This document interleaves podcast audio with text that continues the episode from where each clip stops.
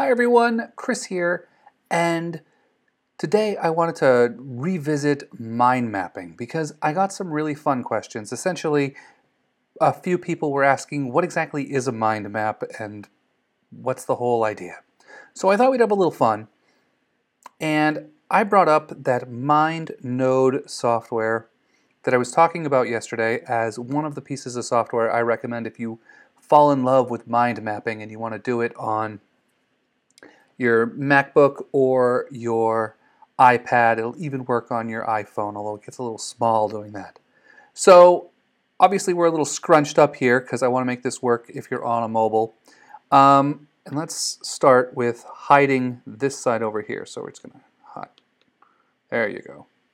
So we have our the core of our mind map here. And so a mind map starts with a center node, your main idea. So we're going to be talking about what exactly is a mind map and what's all this stuff.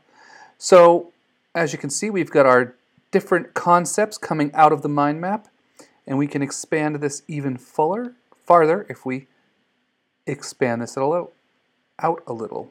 So, mind map. What is a mind map? It's used to visually organize information. It's hierarchical. As you can see here, we have the what and then the things that fit under the what, hierarchical. It shows relationships among the pieces of the whole, and it's a diagram, so it's visual. Um, a little bit of the history, which is not very interesting. Um, it was popularized by a British psychology author and television guy, uh, Tony Buzan. I don't even know how to say it. Um, but lots of people have mind map through history, including Leonardo, Leonardo da Vinci. Oh, look at that. That doesn't look right because this should fall under that. So you can see we can keep and we can reorganize. That's one of the things I like about this piece of software. It's very easy to do this. Um, so we come over here and let's look at some of the uses for a mind map. So we have that a mind map can help generate ideas. I stole all this off Wikipedia, by the way. so uh, mind map can be used to generate ideas, to visualize ideas and concepts, to structure ideas, classify. You can use it as an aid to studying, organizing information, problem solving, decision making, and as a writing aid. I love using mind maps as a writing aid. Um, really helps like sort of throw out an outline if you're not the type of person who likes to outline. I like to outline too. Um, one of the things that this software does, we kind of saw it here, is you can generate an outline from the mind map, which is kind of fun. Um, so there we go. So what are the guidelines? What's the advice given to do a mind map? And again, I just stole these off Wikipedia. So, whoa, look at that. So the guidelines for creating a mind map are to start in the center with an image of the topic or just the word. I use the word here. Um, and then use symbols or codes throughout the mind map just to make it your own. Um, and then you put them on their own line, each different idea. And then you connect, everything gets connected back to the center and make the lines the same as the word. So make all these the same color um, and develop your own personal style of mind mapping. This is important, and this is one of the things that I love about doing a mind map on paper because you can really have fun there. And then it's the last piece of advice is to keep the mind map clear by using a hierarchy that embraces all of your stuff. And so that's essentially zoom to fit. There we go. So there's the mind map we made about mind maps. And this software is pretty great because you could do all kinds of fun stuff. Um, pull this over. Oops, that's not what I want. See, there we go. Um, you can add photos and stickers and all kinds of neat things.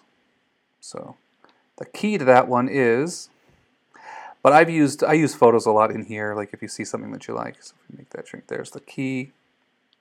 And then also, if um, if you add notes, if you add notes to your item, and then shrink it, you get the little It's a little hard to see with our zoom here. Let's zoom back to 100%. Slide over. You can kind of see it has a little icon there for the notes. Whoa, look at that. Um, and then what else can you, oh yeah, you can make these a task. Oops, I've not selected anything. So you can make it a to-do list item. So if we make these all to-do list items, then you can see we get a little circle here. It shows how far we're completed. Oop, look at it go. It's getting, we're halfway done.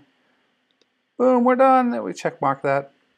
So this is the Mind Node software, and this is the basic little, really quick idea of what a mind map is all about and how you can use it. So you can certainly see drawing these on paper can be fun, but if you really dive into a mind map, you can end up with some crazy, crazy um, mind maps. Let's see if I have, what's a big one that I have that's personal?